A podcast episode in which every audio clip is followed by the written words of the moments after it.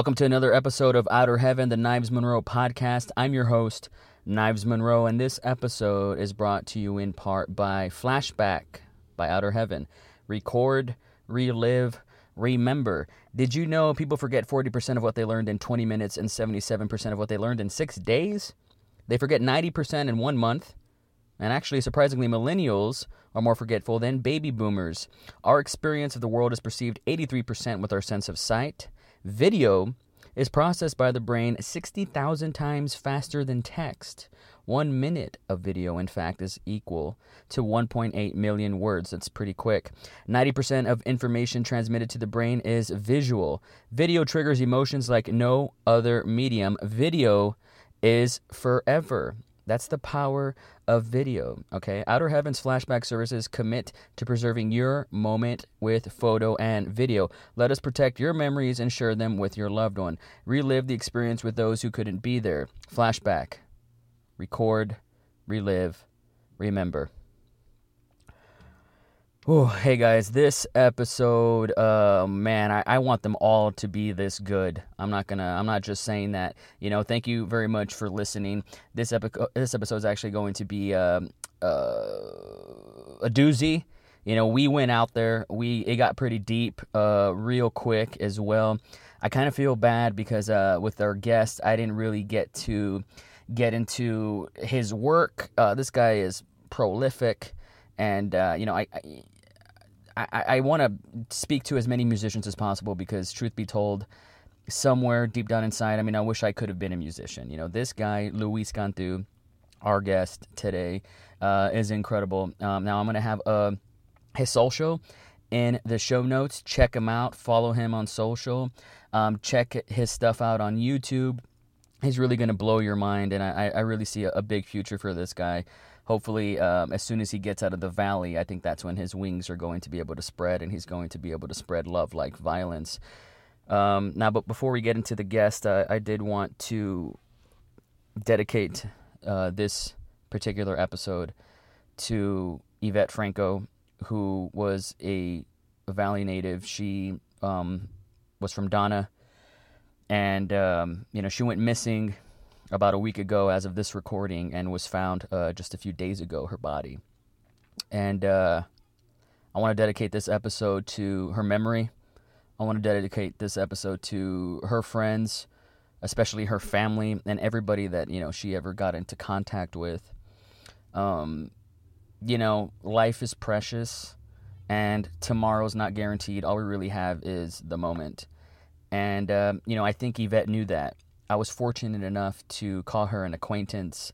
You know, she came over to my mom's house a few years ago. She used to work with my brother at the movie theater in Weslaco. And, uh, you know, we would party. She was cool. She was funny. You know, she got into working out real hard and she became a very disciplined, independent woman. And, uh, you know, she passed away way too young. And, um, you know, this kind of stuff happens um, in in my hometown, you know, anywhere, in, in probably your hometown, and it's just a reminder that you know you have to, um, you know, love your friends, your family, your your your mother, your daughter, your sister. Um, you got to love these women and cherish them while they're here because um, from one second to the next, um, they might not be here tomorrow. Th- that's a fact, you know, and um, my heart really does go out to to her parents. Um, I have a little girl, and if something tragic were to happen to her, um, you know, that would be it for me. And uh, these parents have a lot of strength, and uh, they're showing this entire town um, just how strong they are and how much they love their daughter. So, as of right now, I don't believe funeral services um, are out there in the public. Um, so if you're listening to this and, and you knew Yvette Franco, you know, um, just know that this episode is dedicated to her. It's the least I can really do. Uh, we we get into all kinds of topics and it gets very strange, and um, I think there's something very sweet there, and very, um, you know, special in the episode um, that I think is worth sharing and, and is worth uh, preserving and was definitely worth recording. So, Yvette, um, you know, I'm not a spiritual person. I don't know if I would ever say that I have a soul um, or that souls exist, but, you know, if you're out there, um, you know, I, I, was very grateful to, to have met you. And, uh, you know, I hope this this episode makes you proud in some way, shape, or form. Uh, it'll always be there in your memory. Now, uh, guys, I just want to say thank you very much for listening to the Outer Heaven podcast. And if you've made it this far, um, you know, I really appreciate that. Um, sorry, you know, if I don't get into, um, you know, a discussion like I want to in this particular episode, in this intro. Um, I really didn't want to make it about anything else um, other than Yvette. Um, but I just want to end it saying, you know, uh, I still haven't received any any emails from anybody. So if you're if you're listening to this right now, why haven't you emailed and asked me anything at the outer heaven h a e v e n at gmail.com? I mean that kind of hurts. You know what I mean? Um, we're on SoundCloud. Maybe you're listening to this on iTunes. Rate us on iTunes. That would make me feel warm and fuzzy. That would make me feel like I'm not a fuck up. now, I don't need you guys to make me feel that way. I'm doing pretty good for myself. Um, you guys are hearing this, you're hearing this on Monday, Thursday's podcast. Um, I definitely have a lot of stuff that I want to get get off my chest. So please check that out. Subscribe, share this, um, especially down here in the Rio Grande Valley. A lot of people haven't really heard of podcasts, I don't think. Anytime I, I talk about them, people kind of just give me strange looks like, what is that, like a radio show of some sort? And uh, I don't even, there's no rednecks in the valley. I don't even know why they did that. But um, they're more like, como que pinche podcast y la verga, more like that. Um, and uh, so share this and get the word out there. You know what I mean? Podcasts have been around for like 10 years. Get in that. Get all up in that. Share subscribe. You can find me on Instagram at the outer heaven h a e v e n or knives monroe. You can find me on follow me on twitter at knives monroe or of course uh, facebook. But if you're a stranger i'm not really gonna talk to you. You know i gotta stop adding random people um, on facebook. It's, it's it's weird you know? Uh, you guys look at my pictures and stuff and see my intimate stuff you know? It's weird. Makes me feel weird but it's great business without further ado, guys, this is officially episode two with my guest, looper and musician extraordinaire. You can see him live on Mondays at Mac Nights at Yerberia Cultura. Ladies and gentlemen, the future, Luis Cantu.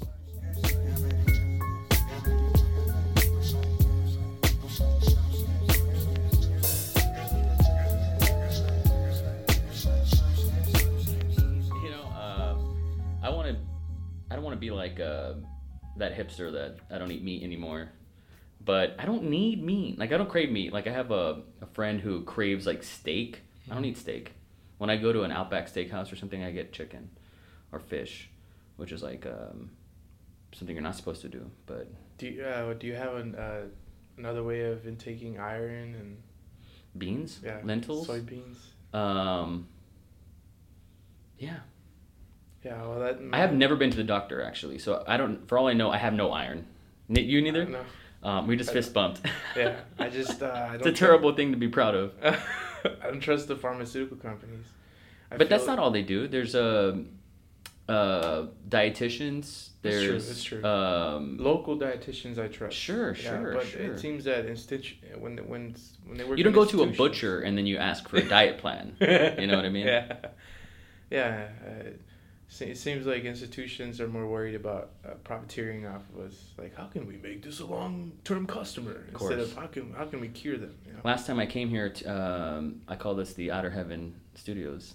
Um, there was a doctor that was here, and he told me, he was showing me all his credentials and everything. He's like, I moved to the valley because obesity, diabetes is crazy here, and like the doctors, they don't even treat diabetes. Diabetes, they don't try to prevent it. They're just like, let's put you on dialysis Yeah. Like, and I'm just like, damn. and Straight he, to it. And he says like on his way to church every Sunday, he sees like the dialysis clinic and it's just packed like a Walmart. And I was like, oh, that hurt to hear. Mhm.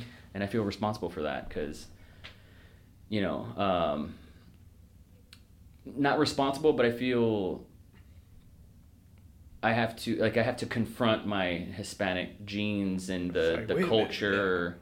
It's like we all enable that, so I'm responsible for that. Yeah, and our, our culture, you're right. Like we have a lot of greasy foods. It's very Uh, bad. Yeah, It's good, but it's bad. it's you know? good for the tongue, bad for the body. Yeah, and it's finally taken its toll on me.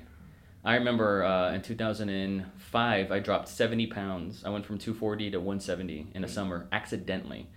Like I, I stopped eating because I was dating a bulimic at the time, and I just couldn't eat with her, right? Especially, and I couldn't eat at all. So I basically didn't eat for a summer. But um, I can't do that today. I can't do that 10 years later. Like try to lose weight, like especially rapidly. I can't. I, so it has to be gradual. It has to be like I stopped the sugar water, I stopped this, I stopped that, and I don't have to worry about that anymore. Mhm. And when Yeah. you do it like uh, gradually, it's more permanent. It's supposed to be a lifestyle. Yeah, it is a lifestyle change. Yeah. I have some friends that work out and they're like, "Oh, I can't wait till I don't have to work out anymore."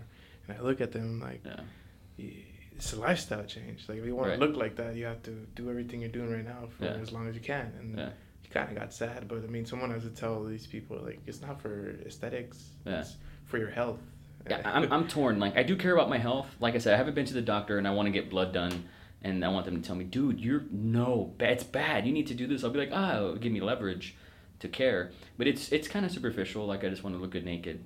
yeah. You know, I don't like I mean, being, that's just the hon- the honest truth. yeah, I don't like being fat and like uh, making love, like being fat. Because then I feel like it's not as good as it can, it's, it's supposed to be. You want to get the best for your woman. Yeah. Yeah. And also, I want to accept her love. I, I can't accept that she's making love to like Humpty Dumpty. I can't accept that. It's not as fulfilling.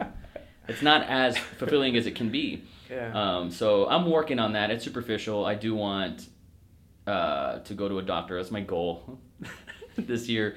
To get blood work done, to get the whole. I've never had a, a physical. Even in high school or middle school, nobody ever touched my balls and was like cough. I, I, I don't even think people do that. They do, right? Like Yeah. that's a thing. It's never happened to me. So I don't know. I'm missing out. Yeah, I don't know. They they can catch early stuff like you know cancerous signs, symptoms, Yeah. things like that. I know. nature. Yeah. But I feel you on the whole. Uh, yeah, there is some aesthetics to it, and we can't we can't shun away from that.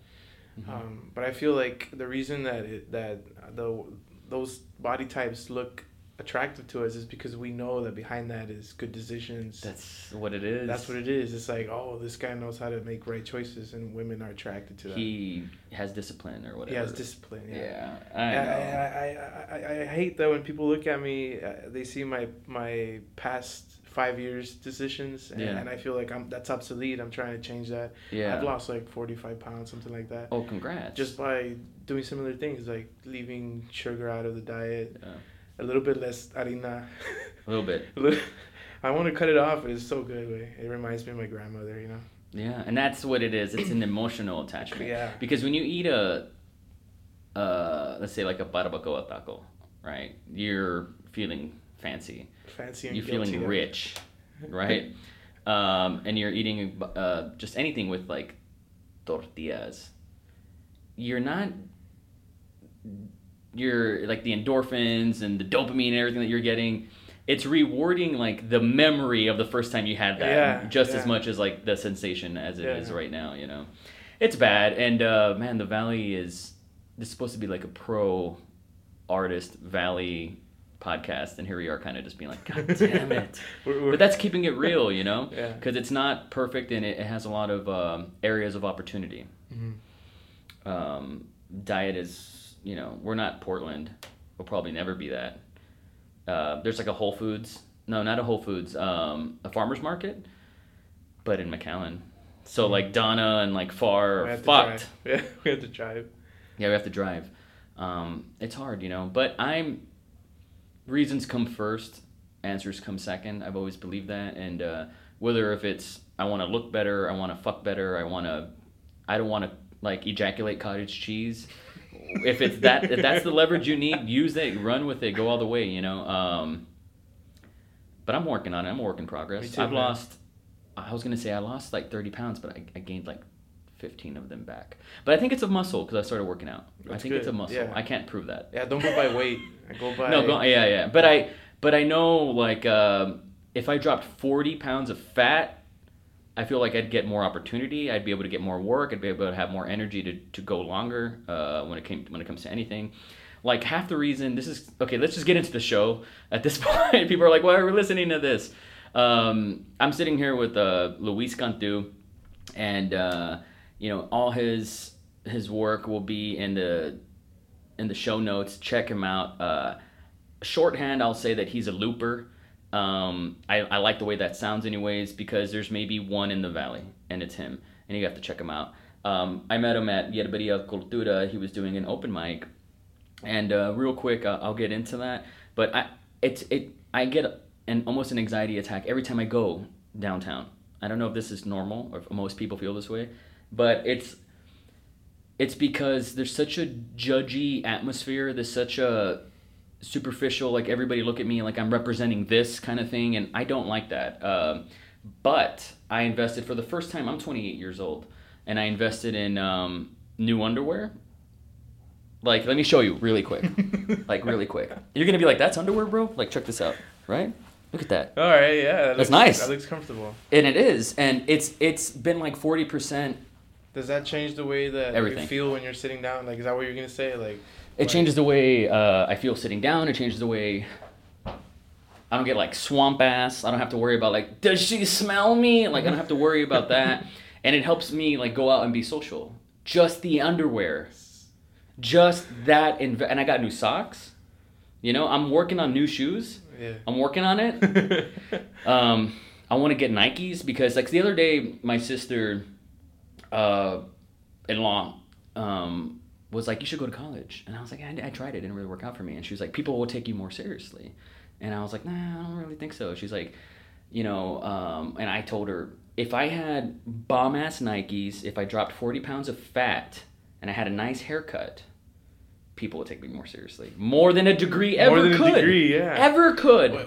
you know, we can't deny that. Like, pe beautiful people get more opportunities. That's just the reality of it. Because it goes back to what we were talking earlier. It, it, behind that, uh, people subconsciously see this guy's disciplined. This if I if I ask him to come to my event, he's gonna be there because he can take care of his body. Right. So it's like, yeah, it's it, it's it's blended into our culture. We can't deny that. And it's okay. And it's okay. It, it, it forces us to be more responsible and to be to be vigilant vigilant about our, ourselves, and it's kind of it's healthy. If we were like, oh yeah, yeah, like if, if we uh, idolized fat and Right. and and obesity and all that, like I feel like we would, we would end up like uh, have you seen the movie uh, WALL-E? Yeah. we'd end up like those people. Where, We're on our way. Yeah, I mean, do you see the the the strollers? The other day I was walking. I was walking at the park. You know, my friends play Pokemon Go. I don't. I don't. I don't have the the phone to run it. But I, I saw people on strollers just standing and moving around, and I just I can't connect to that. Maybe it's just me. Hey, at least they were healthy. Mhm. But I can I, I'm just scared of that technology because it just makes us lazier. Like, like it, it, it threw a, flashback to that WALL-E scene where everyone's on a chair and floating around. Slurpees. Yeah. 64 rounds. So in order to combat that that reality, that dystopian reality, um, it's good to have these these uh, values that we hold up so dear, that beautifulness and being fit. And, And fit, and I say go for it. And I was like, Yeah. I, I- I've, I've seen you, you know, I've seen some of your videos where you, you constantly keep yourself on track. Like, Oh, I'm yeah. gonna run today. I'm gonna run. Oh, yeah. And um, that's the way to do it. I'm Like, proud to say, um, since September of last year, so almost a year, I've worked out at least six days a week. Another fist bump. That's a Wait, good fist bump. Another fist bump. um, and I'm proud of that because I've never done anything habitually and consistently like that before. And, um, you know, like Louis C.K. has a joke, you know, like he runs like five, he's the best. Uh, He runs like five miles a day to keep up his piece of shit body. and like, I know how that feels a little bit, but I also know, like I said, like I lost like 30 pounds and I gained like 15 of it back. It's because um, even though my physiology working out is there, I I like I'll be like I need a twenty piece, like "Ugh," you know what I mean? Like I kill it with my diet, and it's psychological. Like you were saying, um, how we shouldn't reward like obese behavior. We do in Mexican culture. Yeah, you know, we're like, was. "Ay, pues come," you know what I mean? Like, finish that plate. Yeah. Do you want more? We have more. Take some to go. Like all that stuff. We reward it because it's affection, and that's the thing that makes. And I'm sure like you know, a lot of other cultures have this, but that's the thing that makes it so d- potentially dangerous. Is we're attaching affection, love, camaraderie, family with greasy food. Yeah. And we- so it's kind of when we think we have to detach from that, we're like, but we're I'm losing my grandma. Is what people yeah, associate. You feel that emotional detachment all of a sudden. Yeah, man. So I, I, I guess maybe the secret would be to find people that you can get emotionally attached to with healthy food. Yes. I, I mean, my girlfriend Genesis, she's been helping me a lot with that. oh yeah. Like she goes and takes me out and buys me a salad and gives me a good time, and all of a sudden, next time that I am having a salad, I Right. feel her, Yeah. and I'm like, yeah, let me eat more salad. That's exactly what it is. Um, with all the help, self help stuff that I read, um, I think they would intellectualize that as like raising your standards. And uh, I'm sure there's like some sort of Mexican way of saying this, but like if you lie with dogs, you get fleas. You are like who you surround yourself with. Like you are the the amalgamation of like the five people in your life, like that you hang out with the most. And so if those if you raise your standards and you decide, hey, I can't hang out with this person. All they want to do is smoke weed. All they want to do is like kill their ambition, or- eat, Yeah. and and that's rewarded. And you've linked camaraderie to that. It's going to be hard to divorce that. If you divorce that, you raise your standard. You hang out with kind of a little bit more. You know, I'm not gonna say better people, but people with uh, a higher standard. yeah. You know what I mean? That are in it for the long game. Yeah, you can condition that behavior. I've been sure. blessed with like four or five cousins that work out like daily, and I, I get inspired by them every day because I've seen the results. I know that it works. Like I can't deny, like Of you know, course. And they're fit, and um, I've been hanging out with them, and you know you're right. Like when you get emotionally attached to people that have those standards, you just feel like, hey, like I relate to this person. She Mhm. did it. He did it. Mhm. Maybe I can do it too. And then that all of a sudden that maybe becomes I can do it, and no, Mhm. I'm going to. Oh, I already have. Like, Definitely. it's slowly, but it is gradual. Even when we're young, yeah, yeah, like I can probably lose weight faster than a 28 year old, but oh, yeah, yeah. but yeah, I'm I still can, young. I can just as easily like gain it back because Yeah. my discipline's not there a- Mhm. as much as someone who's older and wiser in, in age. For sure. So- I I feel like I'm 28. Like I I should be in some sort of prime of my life, but I also know I don't have the 18 like elasticity anymore.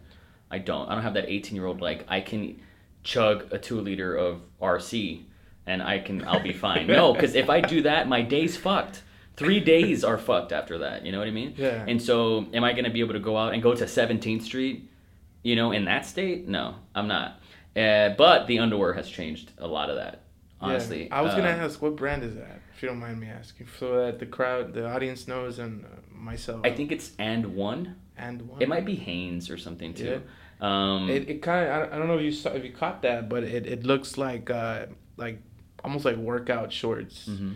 Uh, they look comfortable. Uh, They're so comfortable. yeah, it look like you won't sweat in those.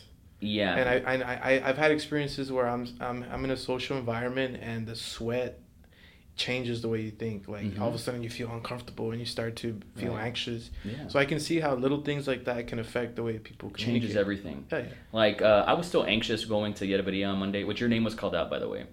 And know, and then uh, Barba was like he he couldn't make it. Something came up, and I was like, damn it, because I was uh, I had a friend there who had never seen you, and I was like, he's gonna fuck your world up. And you weren't there, and I was like, cock tease, cock tease. Something know, came up. A friend time. a friend of mine really needed me. So, Of course. but Uh, and um, also the night was there was like this one act that really stand that stand out for me. Well, first of all, there was this dude named um, I saw the metal dude. that metal dude was That's insane. I've seen him before. What was his name? His know? name is Black Moon. Black Moon. And Check him out, guys. He's 25 years old. That's what he says. And he was so talented. Um, and I'd seen him before, but he does a set, he gets his stuff, and he leaves. Like he jets. And so that's like the third time I'd seen him, and instantly, like I got my stuff, and I, followed him before he could leave, and I was like, "Wait, before you leave, I need to get your name. I need to like, I'd love to have you on the podcast, whatever." He blew my mind. Um, and of course, there was Filth the Terrible, who Yeah. put a nail through his head. The, blockhead. The, the Yeah. The only blockhead we have in the valley. Yeah, that I've he ate glass. I was like, dude, for an open mic, he ate glass. For real. Yeah, I was like, and he ate and swallowed glass. I have to say that he didn't just chew glass; he swallowed it. And I like I love And he was like, adds guys, uh, you know, I'm gonna be at Joe's Crab Shack on Friday, and I'm like, dude, your throat's getting, sh- you know, grated like a you swallowed a cheese grater. Um, for an open mic, I was like, fuck, that is, that's like you know next Passion. level passion. he knows he knows what he's doing, and I I, I love that he keeps. Uh, it's serious with the acts, but then he keeps that silliness when he says like, "Oh, it's not gonna hurt as much as when it comes out," you know. oh no, I forgot he said that, dude.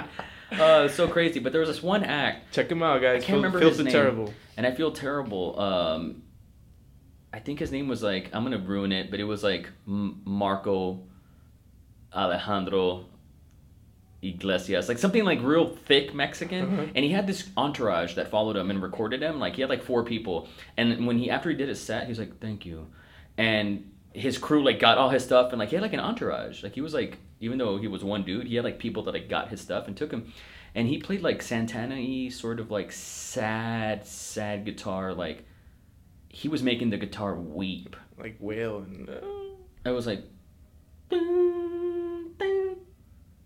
Okay, that and I was like, ow, ow, ow. And then I recorded it, and I, I've been wanting to put it out there online, but it wasn't like cinematic. And I don't want him to feel like I look like shit. But it's like, no, dude, it's because I didn't know I should have went in close or something. So I, I, it's not good enough to put out there. But uh, I went up to him immediately after the show, and I was like, I really felt the loss, is all I told him. And he was like, thank you. Thank like He, he knew, like, shit, I put the loss out there, and you felt it. And that was a beautiful connection. Those are the best compliments. I would say that for as a, from a musician's Really? yeah, from a musician's point of view, you coming up to us and saying like I felt this. That's way better than hey man, you were great. I le-. no. When you tell us what you felt, it's like Yeah. all right, like that's emotional connection. That's what I was looking for. Thank you for listening, Oh, cool. and that really like uh, puts us in perspective. You know, and, and I'm glad that you mentioned that because the first time I saw you, I didn't know what to expect. I saw like you brought out all, all the gear, the what what is that? What do you call that? Uh, the the you, had a, box. you had a whole suitcase. Oh yeah, I, I carry a, a briefcase and I have my Line Six DL4. It's actually pretty old. It's 17 years old. It came out in 1999. Um, but what, the reason I love it was because I saw uh, master looper Reggie Watts, Reginald Watts. I saw him using it, and I looked up interviews as to why he chose to use that box in particular. And he said he liked it because it's extremely tweakable.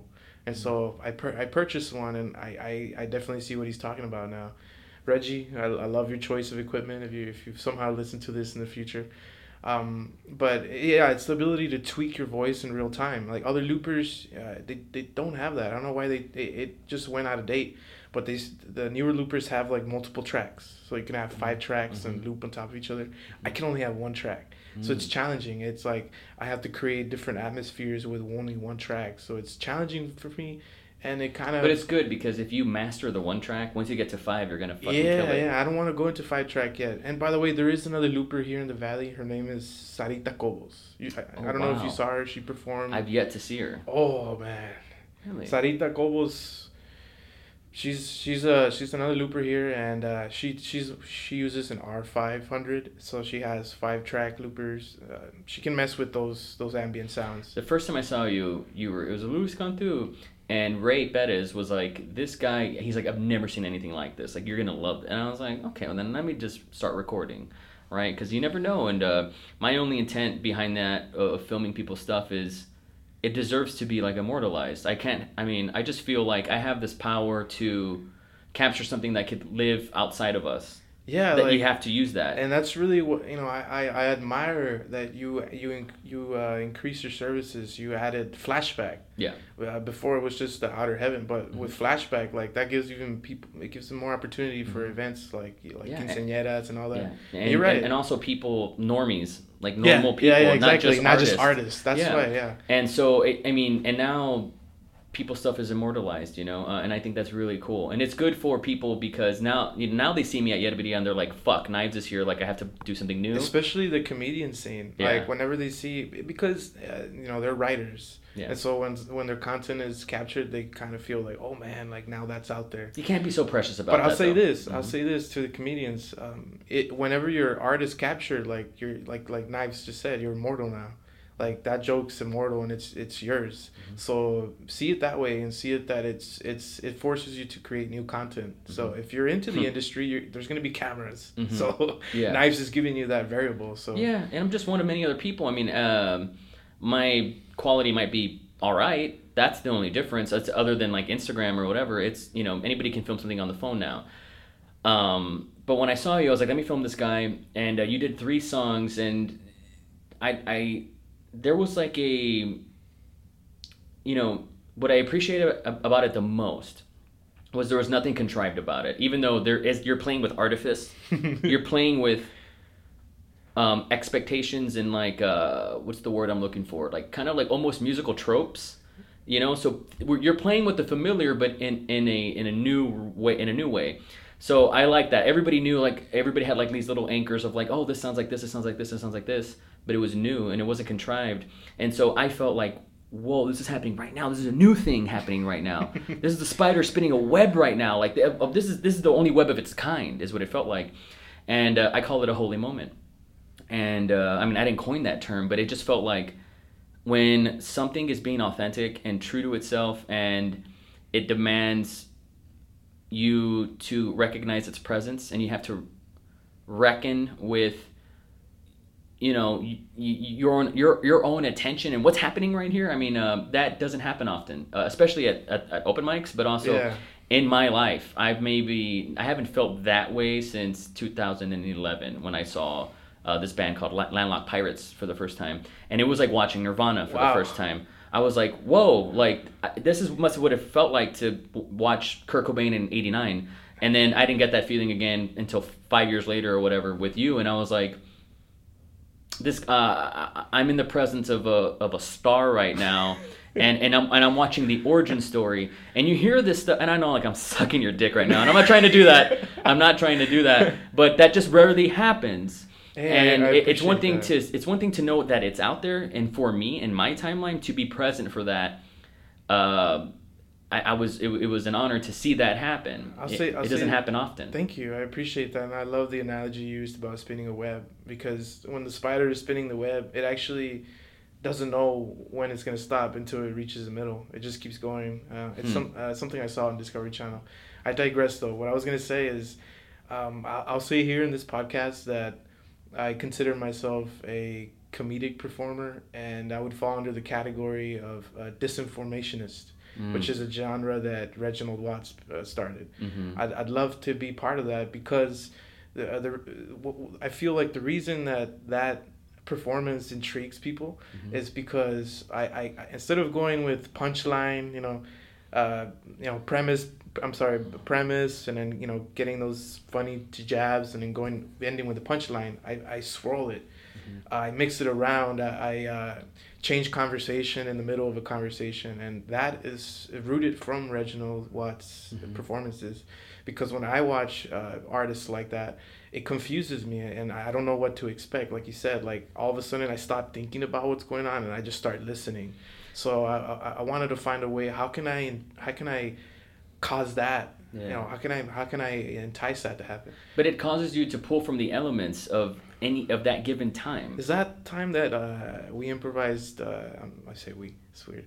When i improvised bernie sanders is that was that the time or was that the second time that you were there? Oh good question. That? um that was the Bernie. first time.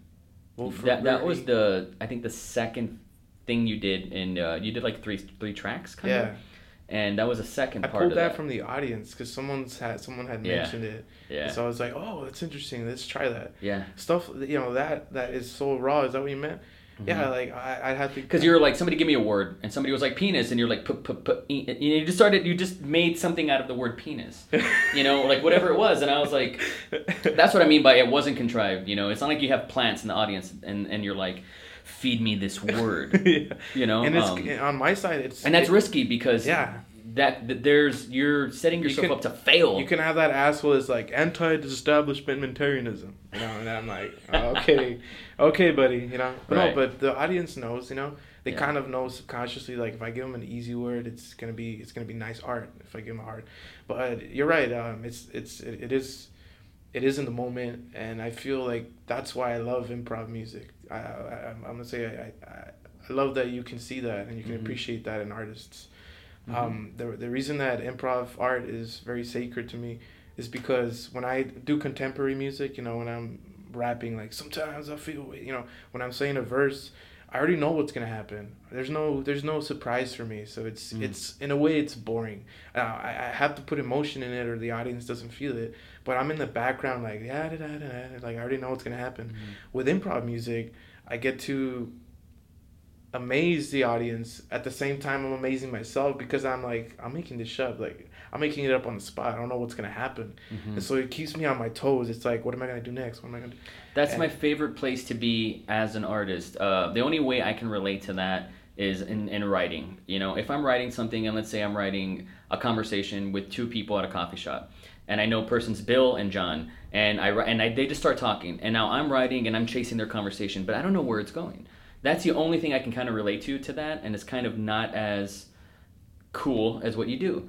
And so I can see you be like, I call it a state of unconsciousness. It's like yeah. it's like basketball players. They're playing basketball and they don't even know what their next what their fifth step is going to be. They just know it's going to be there. Yeah. You know what I mean? And, and, and, like you look at basketball, it's like how does it's like a flock of birds. Like how does it how is how there poetry in this form, yeah, formation? How does it organize itself? Yeah, and I see that you do that. You you set you kind of put yourself on the platform where there's like I could fail, but I'll make something out of that I'm yeah. gonna like like like an alchemist, like bring that back and be like, bah, bring it. see, it was all part of the plan, you know. Um, and I like that you did that, and there was a sense of um, command. You know, uh, when I saw you go out there, and you're 24 years old. 23. 23. Fuck. Um, you know, you you have so much more to offer, and you're going to explore, and you're going to turn into like nine different things by the time like you're 30 you know? But um you know when i saw you for the first time i was like where has this guy been? And how long like i wanted to know everything. And here we are now. But i wanted to know like how did he get here? How he, hard was it? Where is he going? Was... is he a valley native? What if he's not? Like what if he's some prick that came from la to just come over here and, and like take all of our energy and then go back and feel good about himself i'll, I'll, I'll revert this i'll say that um, I, I was pretty tired of hearing the Valley sucks. The Valley does not have talent. And so, I, you know, me, I, I love the internet and I've always been online and I, I even watched videos on Yerberia before I performed there, you know, because I couldn't go. I didn't have ride. I didn't have a car or whatever. But, uh, you know, when when I found out that that venue opened, I'm like, you know, I've been a closet musician for so many years, and that it opened up a year ago, a couple of days ago. Yeah, that's our yeah. anniversary. When I found out about it, I, I said I have to go try this because um, you know it was a road where different people inspired me. My my my grandfather inspired me to play guitar, and I started with that. Uh, Rahzel, a beatboxer, inspired me to beatbox. Uh, Reggie Watts inspired me to improvise. And uh, tell me about the first moment you saw Reginald Watts and you were like, "Fuck!" Let, me tell you my first time, because it was. I, will throw a year out there. It was I, back then when I would watch television. I think he's. A, and I saw him do a music video that was uh, "Fuck shit, fuck shit." Fuck shit, fuck shit. And yeah. I was like, this guy is hilarious, but also there is a musical mastery to what he's yes. doing that I appreciate it. And so you know that he's not full of shit, even he's though he's not. even though he's talking about scatological humor, as they he, say. He's oh So that was my first time I saw that music video, and he's like, what did he say? He's like. Uh, uh, I'm an imperialist. I'm an imperialist. So that whole thing. Yeah, I'm a materialist. Yeah, I'm an imperialist. yeah, that whole thing. And I was like, this right guy's the motherfucker. and the the fuck shit stack. That I, whole thing. The first yeah. time I showed that video to someone, they thought he was being serious, and I had to explain to them he's okay. he's par- he's now, it's a parody. Okay, I'm, i I want to get into the moment you're like, oh my god, come to Jesus moment with with Reggie Watts. But let me just say, uh, uh, you know, you're talking that you love like the humor side of this, the musical humor. It's alt comedy, right? It's yeah, alternative it's, comedy. Yeah. And the best part about it is it's an inside joke. Right? and there's people there's people that are outside the bubble. Like, and, and it is kind of at their expense. That's what makes it work. That's what makes all comedy work uh-huh. is a juxtaposition. It right? has to be. Is yeah. a contrast. So those people like the smaller the bubble, the kind of funnier potentially the all comedy can be. Yes. And most people aren't going to get that. And that's what makes it fun. You don't want to explain you don't want to tell people about the strings you are the puppet and if people get it great they get it. They're a part of the inside joke. They're a part of the they're inside the bubble yeah. you know what i mean? So that person that you showed reggie watts to they didn't get it. They didn't get it. And they were outside the bubble but yeah. that's kind of that's why it's funny. That's and, he, why and, and, he's also putting his work out there to those people that don't get it. Yeah. And subverting that. And he's like yeah i'm one of those rappers that are like smacking women in the fat asses. And and people think like, oh, he's objectifying women, and it's like. He's making parody. fun of the people that It's do a that. parody. I'll say this: the first video I watched where Reggie Watts performed was actually a TED Talk. It was this TED Talk where uh, he I know make- that one very well. Yes, he makes fun of the way that uh, the people at TED Talks talk, and uh, uh, you know he he makes he makes that accent with Alan Watts, and he just starts going on random consciousness. But what it immediately intrigued me is that he began talking in a different language, right? Mm. Ishni, Motabe, uh, and then he goes into France, and then he goes into German, and he finally goes into English. That to me is a perfect. It's like he's like the epitome of Reddit. When you read Hmm. comments on a webpage, it does look like that. Like people have different dialects and different. So when it immediately intrigued me, I was, I was like, okay, this guy, this guy is definitely an internet nerd, and I started listening. And what what intrigued me was similar to how you felt in my performance. I didn't know what to expect. Most videos, when you click on a video, you know how it's gonna end by the first ten seconds. You know where it's going, what the topic is. With Reginald Watts, you can't. You just, no matter how much you try, you don't know where it's gonna end up. And But I, you but you know there's a trust where you're in good hands. yes, because because he's he's he has his years in, music. He's classically trained. He he studied in uh, he studied jazz for two years. Um, you know, he beatboxed for several years, and um, He's a multicultural person. yeah, he uh, his his I believe his parent he had two different. Uh, uh, his dad was from Germany and his mom was from France, or backwards. I don't know if I, if I have it mixed up, but he's definitely. He says that one of his advantages was that he had an objective view of culture because he moved around a lot. hmm So he got to see and listen to different languages, and that's what you see in his art. And I feel like he's a master of absurdity. hmm He is so absurd that uh, And his absurdity jokes, is fun. yeah, It's fun. his jokes are are body language. His, his jokes are mannerisms, uh, tone of voice. He makes fun of all that. And it feels like, uh, oh, yeah, I'm just thinking about this right now, and I kind of relate to this in a way. Um, I kind of feel like he. Okay, did you ever see Men in Black? Yeah, You know that alien that exists inside that dude's face, and he's like, "The galaxy belongs to me." Right? Yeah. I kind of feel like Reggie Watts is like this alien inside the body that he inhabits. I was gonna say Like that. he, he doesn't belong in that body. Like he's kind of something bigger than his body. Yeah, Because he plays with it like it's a Trojan horse. For real, he honest. I, I was gonna say when you asked me the question, what did you think? The first time I saw Reggie Watts, I thought he was out of this world. I'm like, this is not a human being. This is uh, for This real. the- it's like we're talking about David Bowie here. That's just how out there he was. Uh, he seemed like a deity to me because there's moments where you're watching his videos and he kind of knows what you're thinking. Did you see Reggie for the first time sober? Uh, no, I didn't. Okay. But I'll say this: There when- might be some residual when- sort yeah, of thing going yeah, on there. when, when, I watch when I watch uh, him sober, I feel high. But when I'm high and Mm. I watch him, I feel higher. So that's that's the thing. Like it really does feel like that.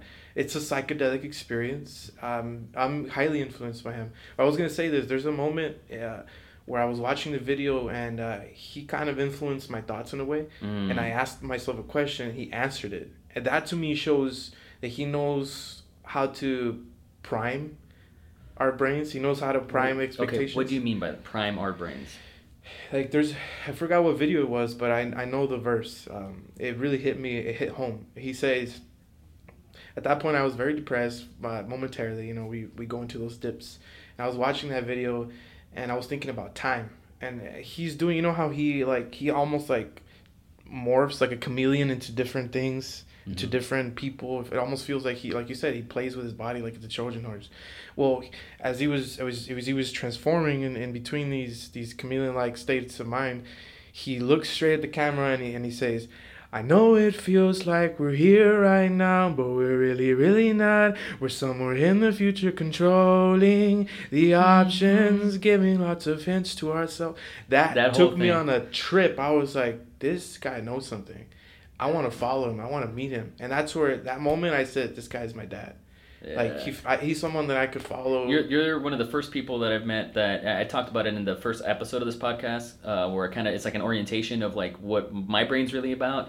And you know, I was saying like you know, Marilyn Manson was my dad. Like he raised me and gave me more than like a father.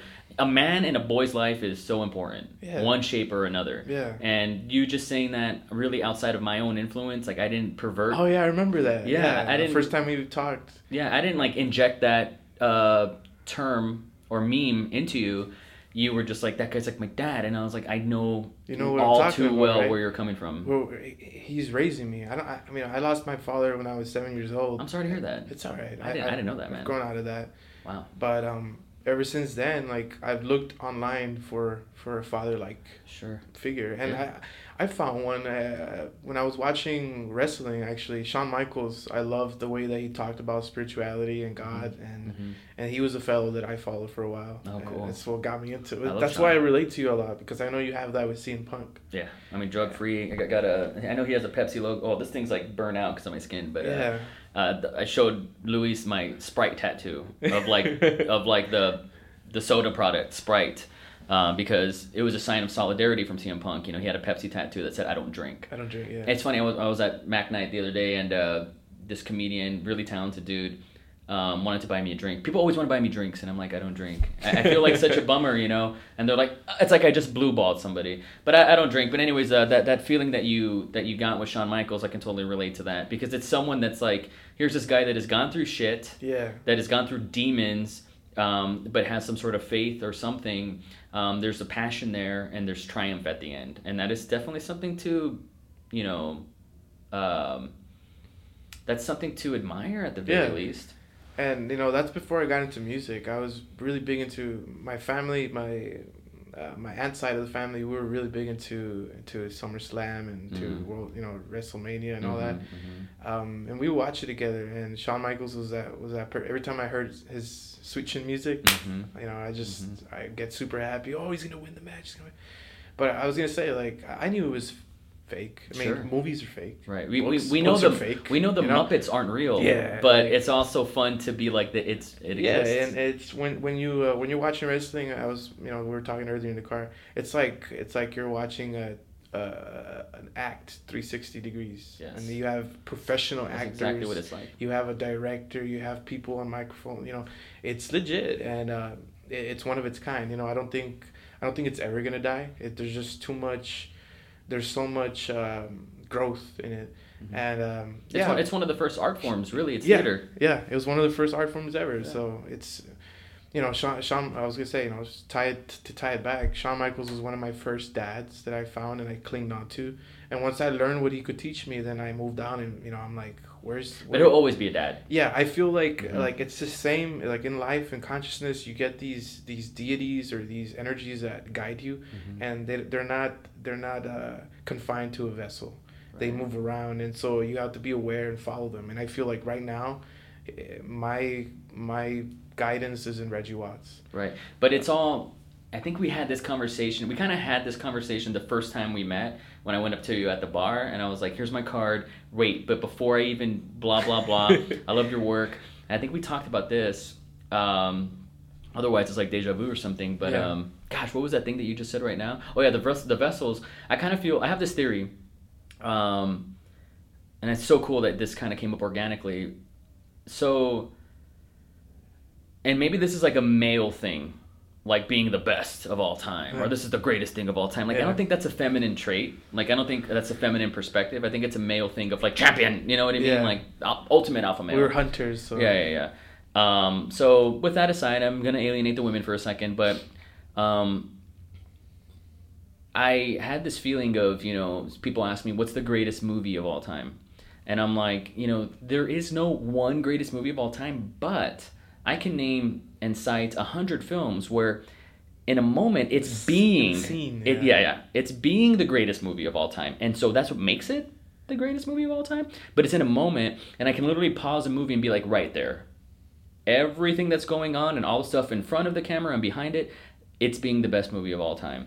And i and i take that a step further and i say it's if you look at uh, whatever makes something the best if you look at it as a as a fabric and some sort of object Yeah. do we have this conversation Yeah, please keep- so keep- if it's a if it's a scroll if it's Mhm. like a fabric you know and and um, there's a tapestry about it i feel like when something's being the best thing of all time it is a part of the fabric and it's all part of the same fabric yeah, yeah. so if if um so take that kind of oneness with okay, this guy's my dad, and now this guy's my dad, but it's part of the same fabric. So you know, we kind of said this uh, as well with Reggie.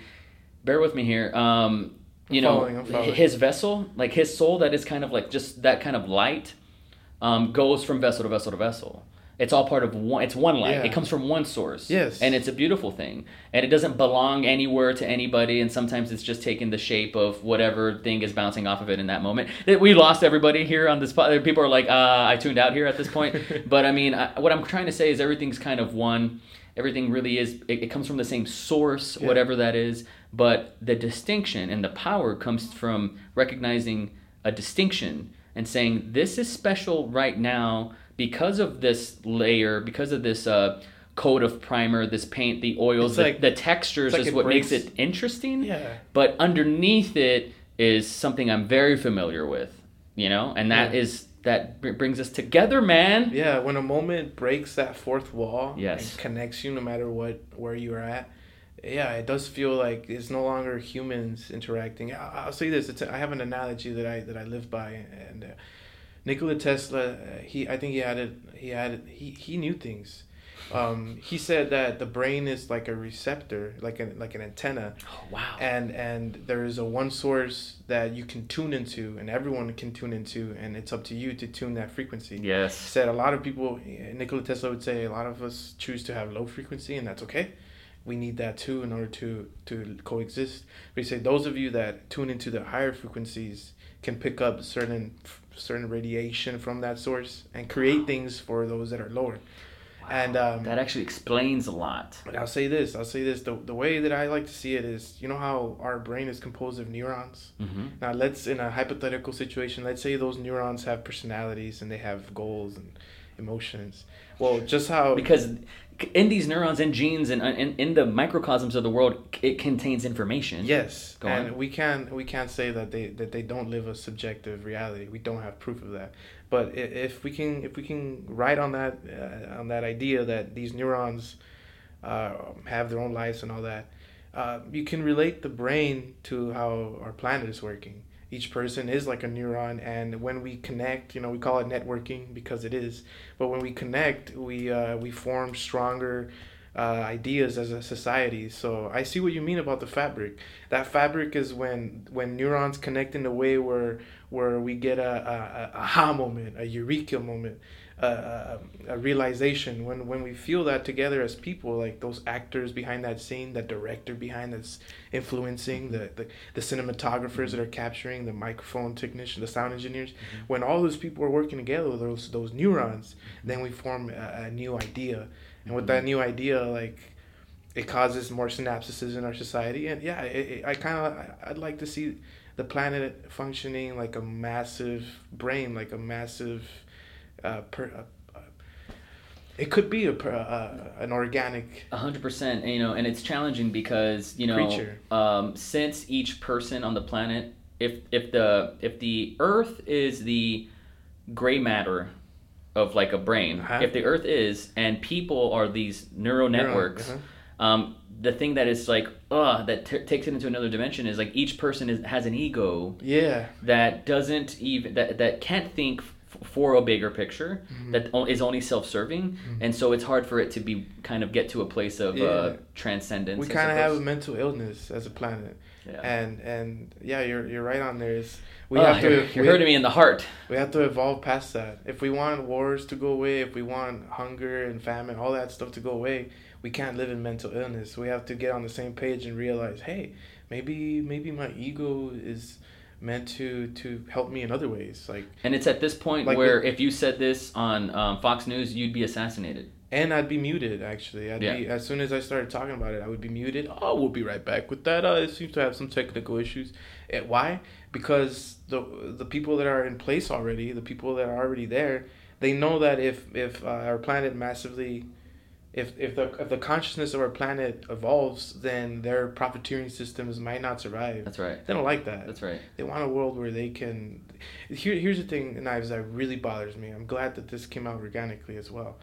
The thing that bothers me the most of, of this society is that um, we've we've and this is important because you're an artist and in a way this this is kind of fuels our work this is an engine for Yeah, what we do This is where look at where, look at the Malcolm X's, the Bruce Lee's, the John Lennon's. I mean, this fueled their work as well. yeah. I- it's I- a humanitarian sort of quality to what we do. I mean, not to suck our own dicks. This isn't about like, wow, let's reward ourselves. We're so smug right now.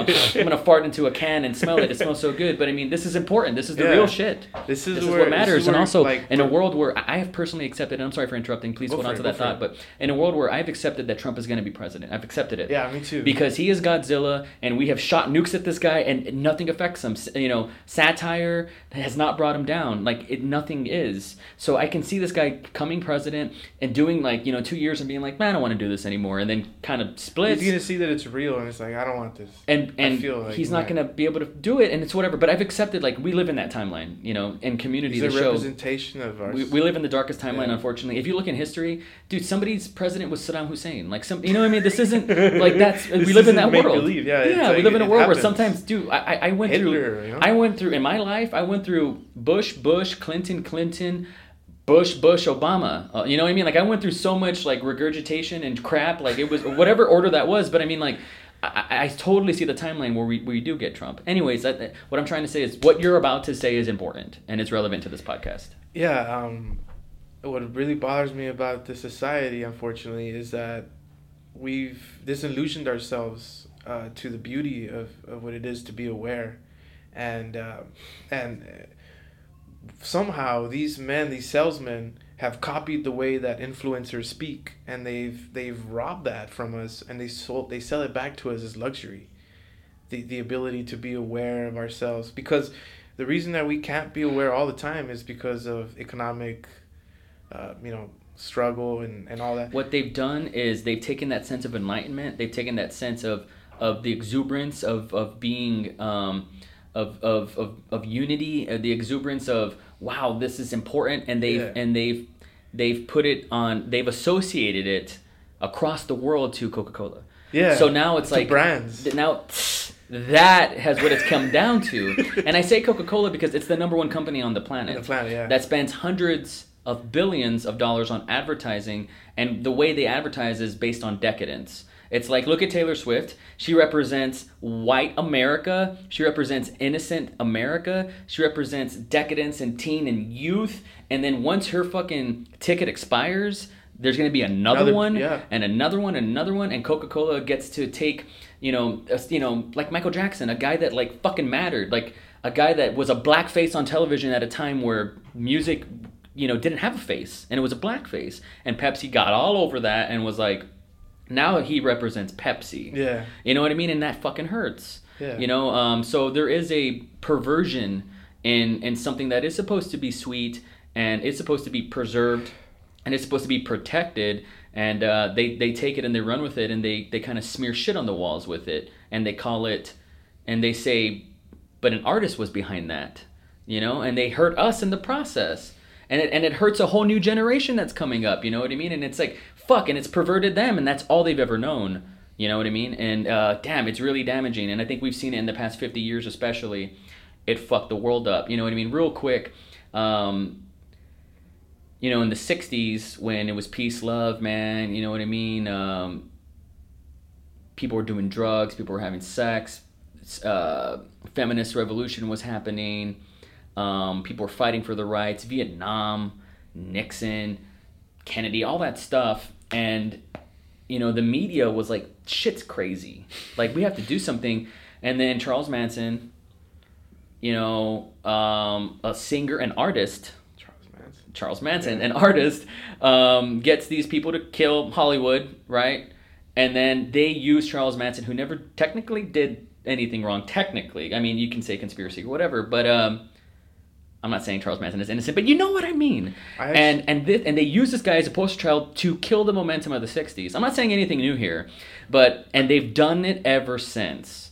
And they take something that was pure and good and could have been different and new and could have been a tangent that could have yielded a positive result that could have, and they killed it and they neutered it and they said, "Hey, LSD creates the Manson family," and they killed something, um, and it was dead after that. You know, and that's sad. We lost something, and it's happening again today, and people tweet about it instead. I feel like it was a crime to to to blame that situation on Charles Manson because he sold an idea. He sold a he he would he would talk about evolution of consciousness.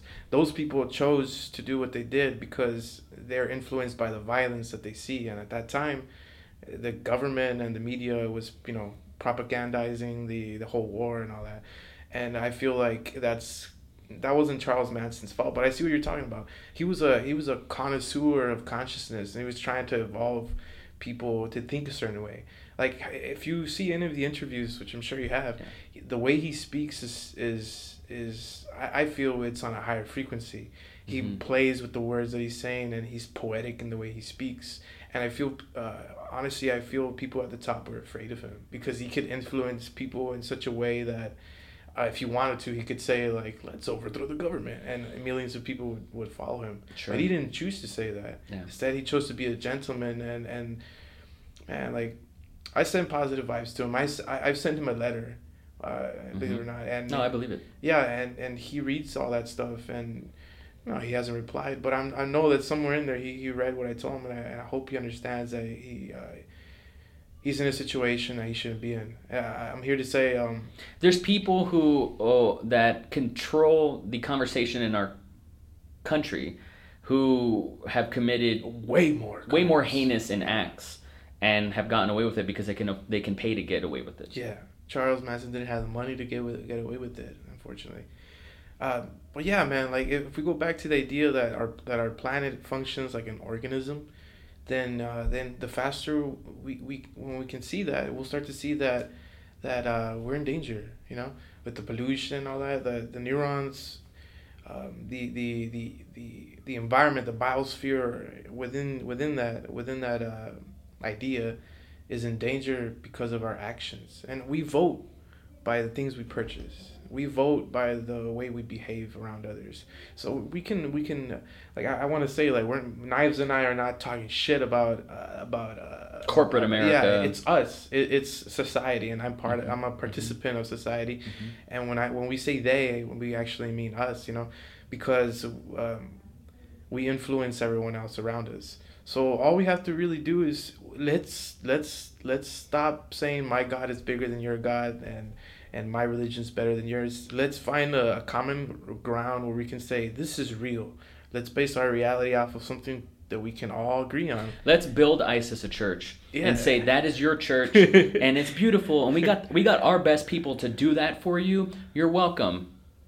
And we're not asking for anything in return, right? If we you know, we gave ISIS a church to do their stuff, you know, and you let us do our stuff in our institution, what would happen? I don't know. What would happen? Right. What would happen? Why do we have to uh, act so violently? Why do we have to drop on bombs on on families and kill kids because we think ISIS is there? I, f- I feel like you know how there's different types of archetypes with humans.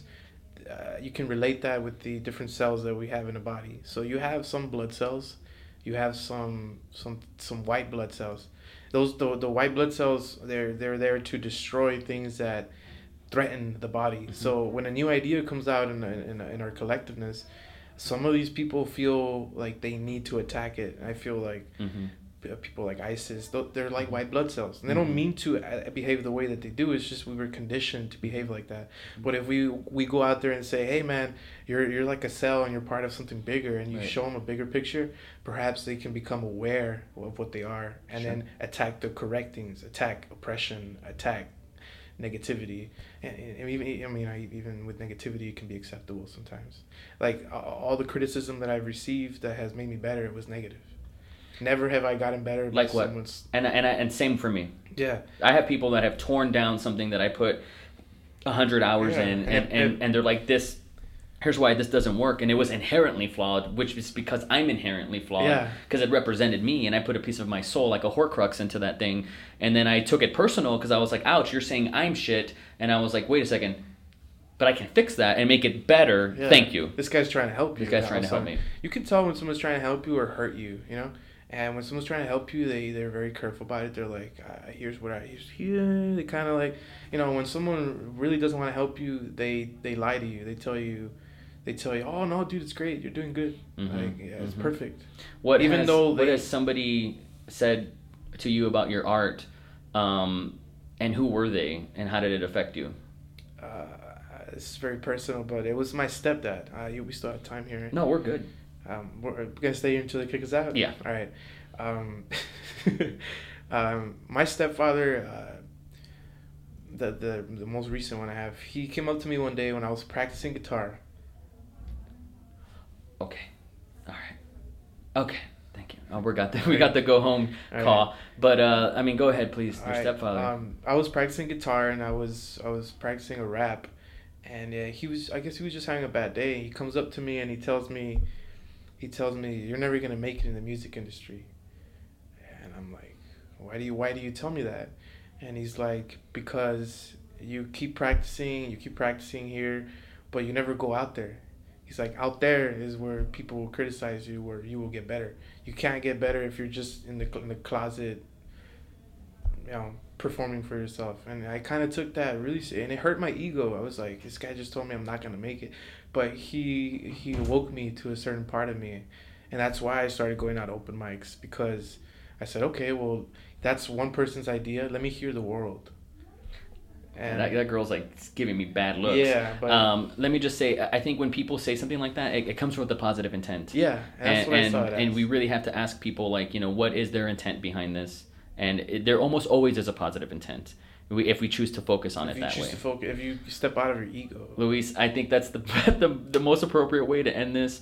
Um, you know, I want to leave the door open uh, in the future to do more shows. That was Uh, great, man. Had a- where can people find you on the internet? Where can they find me? Um, I'm usually on my Facebook, so uh, you can you can look me up, Luis Cantu. Uh, I mean, you can easily tell my profile. Um, Do you have Instagram? I have no. I, I had Instagram. It was actually uh, deleted somehow. I feel like uh, I broke a rule or something by the, Okay. the topics I was talking about Sure. having to do with, Sure. consciousness and the Mhm. governments. But um, I, I have a Twitter. okay. Uh, where, where can people find you? L three C T U R E. So just type in, you know, it's it's my my initials, Luis Enrique Cantu, but with the E backwards, the three. L three C T U R E lecture.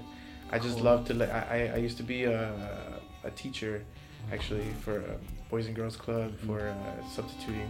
So yeah, um, you can find me on uh, Twitter. You can find me on Facebook, and I also have a YouTube channel called Lecture on the Mic, Beautiful. which I'll, I'll I'm gonna get active. uh, Awesome. And of course, guys, you can see him at Yerberia, Cultura, which is on 17th Street in McAllen, on Monday, night. Monday nights, 9 p.m. Uh, be there, guys. It's a wonderful atmosphere there. It's very uh, conscious.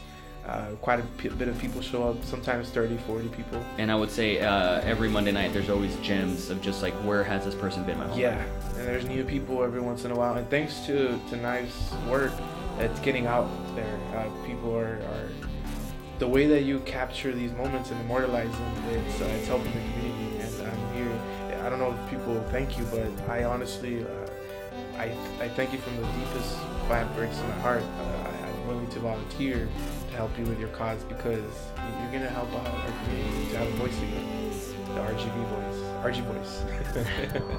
Thank it's you, It's been a great time, guys. It's great having Thank you. you for having I'll me. see you down the road. Thank you again, sir.